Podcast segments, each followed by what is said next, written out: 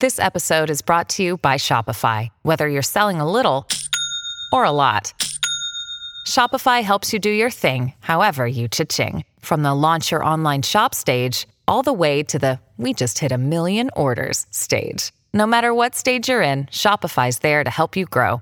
Sign up for a $1 per month trial period at shopify.com slash special offer, all lowercase. That's shopify.com slash special offer.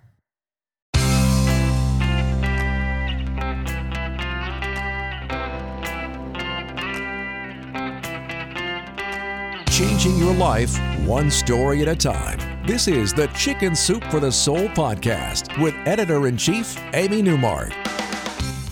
Hey, it's Amy Newmark with some instant inspiration from Chicken Soup for the Soul. Today, I'm going to share a couple of stories that show that even the shyest people can find a way to overcome their shyness. So, here's how two very shy people found their own self confidence. In our first story, which is from Chicken Soup for the Soul Reboot Your Life, Fallon Kane tells us that when she was a teenager, she was hired to work in an old fashioned pickle shop, one that sold nothing but pickles. She was nervous because part of her job was to keep the conversation going with customers. Now, Fallon had never been a very talkative person, but she wanted the job, so she wrote on her application that she was totally comfortable talking with strangers. So she was using a strategy that we have found really works, one that we write about all the time in our books fake it till you make it. She put on her apron and she plastered a smile on her face, and it worked. A year and a half later, she was the most senior employee at the pickle shop, and she had no problem initiating conversations with new customers. She would smile, ask them about their days, and then convince them to buy lots of pickles. So Fallon found her self esteem in that shop. She had always thought that she needed to be a skinny, blonde cheerleader type to feel confident, and she was definitely not any of that. But by putting a smile on her face and pretending to not be a shy person, she turned herself into an outgoing, confident person. And then, even when a customer would occasionally complain about her, Fallon was able to power right through it. And her new self esteem made such a difference when she went to college, too. She was elected to the boards of two large clubs, and she also maintained a 4.0 GPA.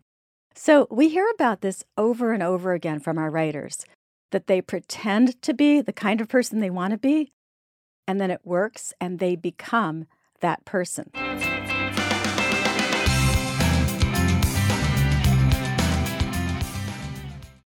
Now, you may think that if you're born shy, you have to stay that way. But Fallon Kane pretended her way out of it. And in our second story today, Pat Waller tells us how she overcame her painful shyness in her story in Chicken Soup for the Soul My Very Good, Very Bad Dog.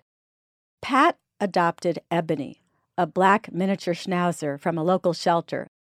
It quickly became obvious that the dog's past must have included some sort of trauma because she kept her head low, and she seldom made even the slightest sound. And although she would climb eagerly into Pat's lap, she tucked in her tail when she was around people she didn't know. The shelter's adoption counselor suggested that Pat take Ebony to obedience classes. It would help her become more confident when she needed to interact with other people and with dogs. Pat, being quite shy herself, didn't want to go to a class with strangers, but she did it for the sake of her dog. She signed up for the course. So, Ebony and Pat were both rookies, and they were pretty bad at obedience class. But over the weeks, they got better and more confident. And after a while, Pat found herself smiling at the other humans in the class. And Ebony began to lift her head higher and she stopped shying away from strangers. So Pat and Ebony signed up for another course. And then after that, they completed an American Kennel Club Canine Good Citizen course. Well, that course happens to be a prerequisite for becoming a therapy dog, and Pat's instructor suggested that Ebony become part of a pet visiting team that visited an assisted living facility. Pat hesitated, not because she thought that Ebony couldn't handle it, but because Pat worried about herself. How would she interact with the elderly residents? But Pat said yes for Ebony. It would be good for Ebony. When the day came, Pat reluctantly walked into that assisted living facility. Ebony, on the other hand, trotted into the building with her ears perked up, eager to do whatever they were going to do. And Pat found a group of residents who loved dogs and who were eager to pet Ebony and talk about the dogs that they used to have. By the time they left the facility, Pat had agreed to bring Ebony every week. Her dog had completed her journey from fear to confidence, and so had Pat. So that's it for today. We can all pretend to be outgoing, confident people when we're confronted with a challenge. And then we'll find that we grow into the role and actually become that person. I'm Amy Newmark, and I want to thank you for listening to the Chicken Soup for the Soul podcast today. Please follow me on Twitter if you haven't already. My handle is at Amy Newmark. I'll post a link to the latest podcast every day, or you can subscribe to it on Apple Podcasts or Google Play or wherever you like to get your podcasts.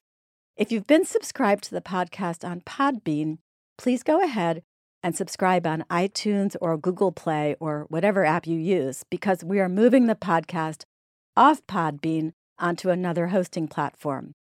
And if you'd like to learn more about Chicken Soup for the Soul, Reboot Your Life, or Chicken Soup for the Soul, My Very Good, Very Bad Dog, which are the two books I mentioned today, please visit chickensoup.com and click on the podcast button. Come back for our next episode when I'll be sharing a couple of stories from our brand new book about our crazy, wacky, lovable family members. We'll be talking about how even divorce can't keep a whole bunch of exes from helping each other out.